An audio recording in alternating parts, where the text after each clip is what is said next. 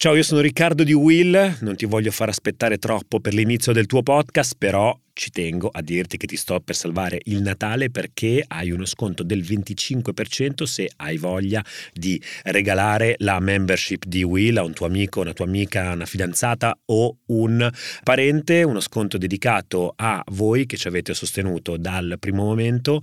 È davvero preziosissimo quello che avete fatto per noi in questi primi mesi di membership, più siamo meglio è per il progetto di Will e quindi tutte le informazioni le trovi nel link qui in descrizione. Ciao!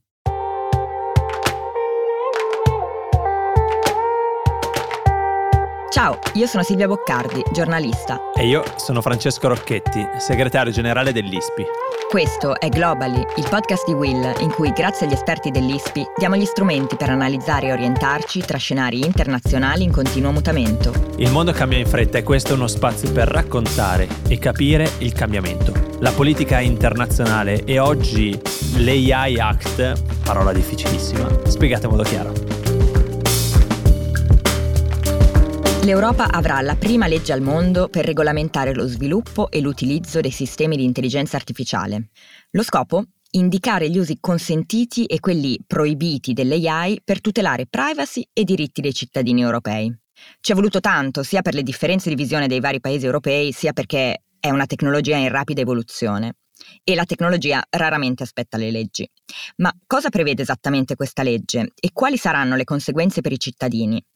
Oggi ne parliamo con Luca Bertuzzi, Technology Editor a Euractiv, uno dei principali media di affari europei, a Bruxelles. Ciao Luca. Ciao Luca. Ciao a tutti e grazie a entrambi per l'invito. Allora, abbiamo, abbiamo, capito che l'Unione Europea ha una sua legge che praticamente regolerà l'intelligenza artificiale. È una buona notizia? Cioè dobbiamo esserne felici? Secondo me sì, sia come cittadino che come consumatore penso che eh, sia una ottima notizia, poi si può parlare dal punto di vista dell'innovazione per le imprese, quali saranno le difficoltà in termini di eh, rispettare le leggi, quanti, quali saranno i costi, eh, però mi sembra un'ottima notizia per, per, l'Unione Europea, ma anche devo dire per, per il resto del mondo, perché eh, tante giurisdizioni, proprio come è stato il caso per la protezione dei dati, eh, guardano all'Europa come diciamo, un faro nel mondo all'avanguardia in termini di regolamentazione in questo settore che, come dicevi te, è in rapida evoluzione rivoluzione.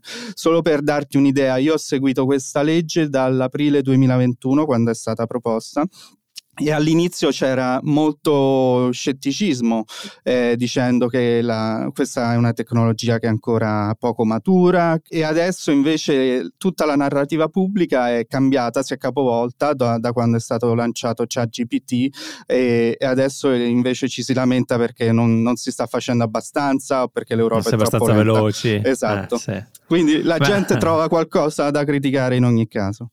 Beh, allora tu ci dici è una buona notizia e, e, e questo ci sta. Eh, possiamo dire che tu vivi a Bruxelles dove dell'approvazione è stato fatto un, un, un, grande spavento, cioè è stato il fatto della settimana, di, di questo mese, insomma è, è stato una, una, una, comunque un fatto molto importante anche per come si è arrivati a questo accordo e adesso magari lo racconteremo. Ma prima di arrivare lì, volevo chiederti se riesci a raccontarci brevemente una cosa complessa, che è quello che chiediamo ai nostri ospiti di solito. Cioè, provi a raccontarci perché è importante e quindi perché è una buona notizia, cioè che cosa c'è dentro questo AI Act, questo Artificial Intelligence Act. Allora sì, naturalmente peccherò di approssimazione, ma in sostanza eh, segue un, un, approccio basato sul rischio, quindi non, non, regola la tecnologia di per sé, ma la sua applicazione. Questo mm-hmm. vuol dire che ci sono delle applicazioni che sono considerate inaccettabili in Europa, se, okay. se guardi il social scoring o anche tecniche di manipolazione o di sfruttamento, per esempio, di una disabilità queste okay. sono state bandite. Eh, okay. Ci sono eh, molto politiche, eh, sono state discussioni su eh, tecniche come se, eh, per esempio del riconoscimento delle emozioni, che di fatto è una pseudoscienza, ma ti risparmio i dettagli. Ci saranno degli obblighi per i sistemi ad alto rischio, eh, okay. in particolare eh, in termini di gestire il rischio, eh, di avere eh, un modello che sia rappresentativo e, e giusto nelle sue decisioni. Per dire un'applicazione ad alto rischio sarebbe se usi un AI per selezionare qualcuno per un lavoro o per l'università. Tu vuoi essere sicuro che quel sistema là non discrimina in base a eh, se una, un candidato è maschio o femmina o se ha una certa un'etnia diversa esatto. o un'età. Chiaro. Esatto.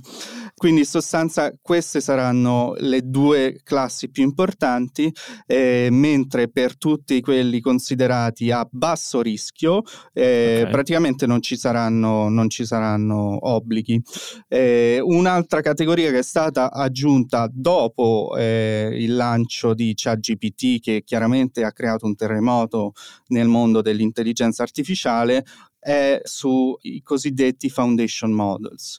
Che cosa mm. sono? Sono dei, ling- dei, linguaggi, dei modelli eh, di intelligenza artificiale molto potenti su cui si costruiscono delle nuove applicazioni. Questo vuol dire che, per esempio, tu, Will Media, puoi creare un chatbot eh, basato su ChatGPT eh, con delle specifiche tutte tue. Sì. Però il rischio qua era di mettere tutti gli obblighi su eh, chi adatta ChatGPT e non alla fonte, che sono delle compagnie eh, chiaramente multimilionarie, eh, molto spesso legate a doppio filo con Big Tech e quindi la, la, conclusione è stata di inserire degli obblighi anche a questo livello. Cioè questo me lo spieghi meglio che a me non è chiaro? L'idea iniziale era di eh, avere degli obblighi solo per le applicazioni pratiche, poi ci okay. si è resi conto che con modelli molto potenti come quello che è dietro ChatGPT eh, GPT-4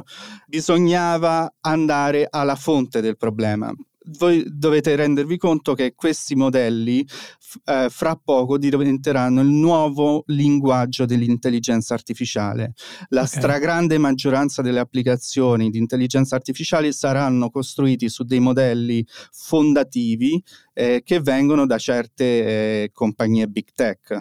Chiaro. Quindi l'idea era di andare alla fonte del problema piuttosto che scaricare tutti gli obblighi eh, su eh, magari un, sull'utilizzatore o su una compagnia, eh, un, una piccola e media impresa che prende ChatGPT e l'adatta ai suoi bisogni.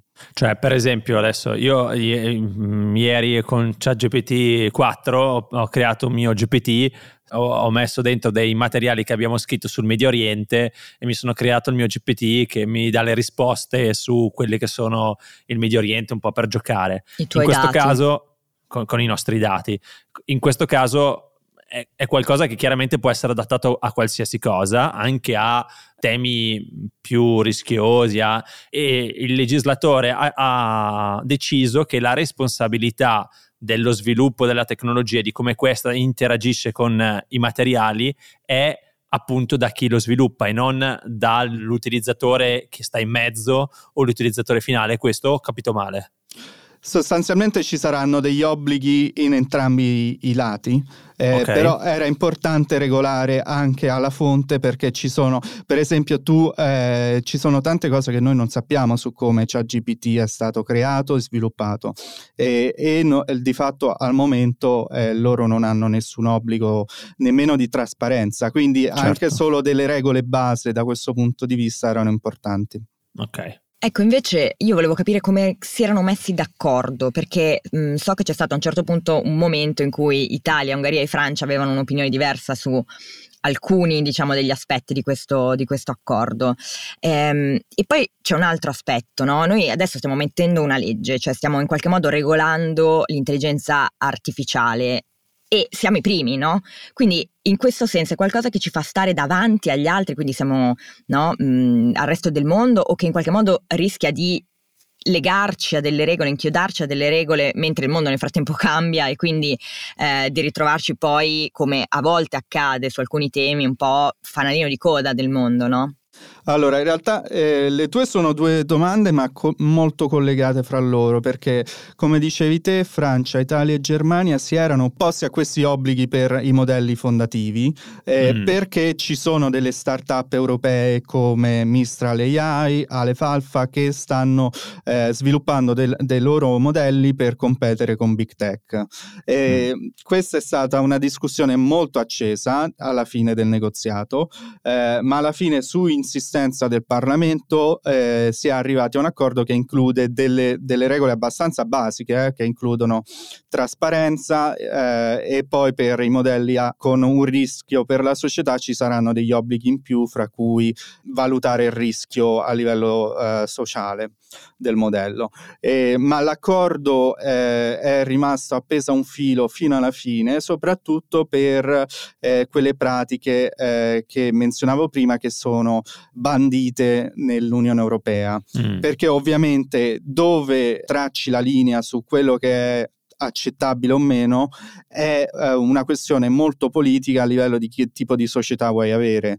Certo. Eh, I governi europei hanno spinto molto per avere dei, delle eccezioni, per eh, dare strumenti efficaci a, alla polizia e a, a livello di uh, contenimento uh, de, delle Ai servizi di sicurezza, diciamo, in, servizi di sicurezza, modo ampio. Servizi di sicurezza in modo ampio che include anche eh, il eh, contenimento dell'immigrazione. Il centro-sinistra nel Parlamento europeo è cristallizzato intorno alla, a, a, Brando Benifei, che era uno degli europarlamentari di punta su questo file, uh, ha spinto contro l'approccio del, dei parlamenti europei uh, per avere più certezze dal punto di vista dei diritti civili ed evitare abusi. Quindi alla fine mm. il compromesso politico è stato sia su questo aspetto qua che su quello dei modelli Ed fondativi. è stato un buon compromesso dal tuo punto di vista? Guarda, per me era il meglio che si poteva fare in questa mm. situazione. Mm. Ma allora tu ci stai raccontando perché adesso tu la fai proprio così, ti muovi tra le istituzioni, i paesi eh, con un'agilità eh, che non tutti hanno, però provo a, a, a raccontare e provo, provo, a spiegare quali sono le fratture, quindi, o comunque i punti di vista diversi. Tu ci stai dicendo che c'erano delle fratture a livello di paesi prima. Quindi Italia, Francia e Germania avevano delle posizioni diverse, sicuramente anche altri, ma principalmente su alcuni temi nell'ultimo periodo c'erano Italia, Francia e Germania che avevano de- una spaccatura su eh, una, una, posizione diversa. Poi ci stai dicendo che c'era delle posizioni diverse a livello di partiti politici. Ok, famiglie politiche. Tu ci stai dicendo che eh, le famiglie politiche, quindi progressiste e quelle diciamo conservatrici, principalmente che sono i socialisti e i popolari, avevano le posizioni diverse. Ci hai raccontato che un parlamentare europeo, che è italiano tra l'altro, che è Brando Benifei, rappresentava un po' le istanze soprattutto dei socialisti e del Parlamento sì, a livello di Parlamento c'è stato un momento in cui veramente eh, il negoziato si poteva chiudere se non ci fosse stato eh, l'opposizione del centro-sinistra, fra cui di Brando mm. Benifei, per opporsi a, diciamo, lasciare um, anche troppo spazio a queste misure repressive. Discrezionali. E poi ci hai detto che c'è una terza frattura da, o comunque una terza divisione, un terzo livello di complessità da tenere d'occhio, che è la differenza di posizioni tra i governi rappresentati dal Consiglio europeo, dal Parlamento europeo e dai parlamentari in generale, dai parlamenti, quindi il Parlamento europeo, e poi chiaramente immagino in questa cosa ci sia anche la commissione che avesse una sua voce.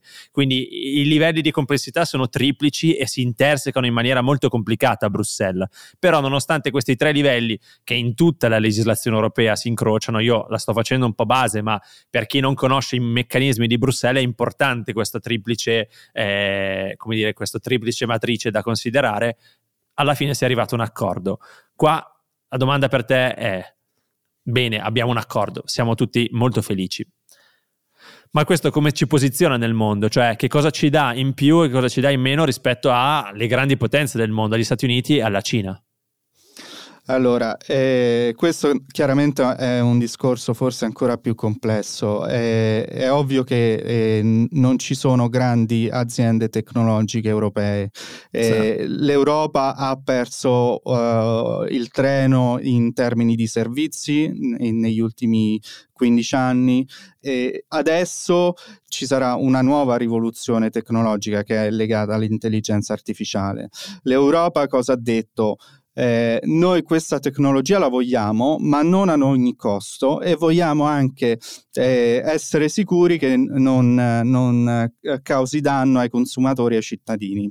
Secondo me sarà più facile avere fiducia in una tecnologia che è sviluppata in Europa ed è anche per questo che tanti paesi guardano all'Europa come a un modello eh, da imitare dal punto di vista legislativo.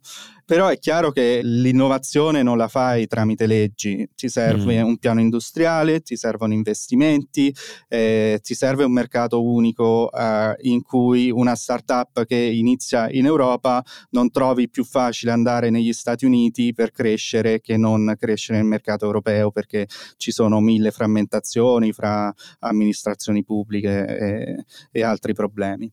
Quindi eh, sicuramente questo non risolverà il fatto che a livello tecnologico siamo dietro a, a Stati Uniti e Cina, però mm. di sicuro eh, ci, ci, darà più sicurezza quando usiamo questa tecnologia in Europa. E questo sicuramente è, è, molto, è molto importante, potrebbe anche essere giustamente un vantaggio commerciale, ma dato diciamo tutto questo, no? visto le regole europee, ora com'è che l'Unione Europea si immagina che l'intelligenza artificiale entrerà nelle nostre vite? Cioè, quali saranno le conseguenze, diciamo, poi di questa legge in pratica? Allora, ehm, prima di tutto, qua, quando parliamo dell'Unione Europea, ovviamente eh, ci riferiamo sia al legislatore che a noi come cittadini. Eh, l'idea di, non è, di, non, di, di, essere neutrali dal punto di vista tecnologico era proprio mm. per evitare che fra, quando, fra sei mesi ci saranno nuovi tipi di eh, intelligenza artificiale, la legge diventi eh, sostanzialmente lettera morta e non sia più applicabile. Obsoleta. Quindi per questa l'idea di, di, regolare il rischio. Ovviamente da quello che vedo io come giornalista in quest'area è, è, che l'intelligenza artificiale sarà integrata in sempre più aspetti della nostra vita, anche certo. senza che necessariamente ce ne rendiamo conto. Eh. Eh, dal fatto che eh, già scegliamo in che ristorante andare stasera in base all'algoritmo di Google, al fatto eh, che eh, selezioniamo cosa leggere sul giornale eh, in base a quello che mi propone eh, Facebook quando apro la mia bacheca.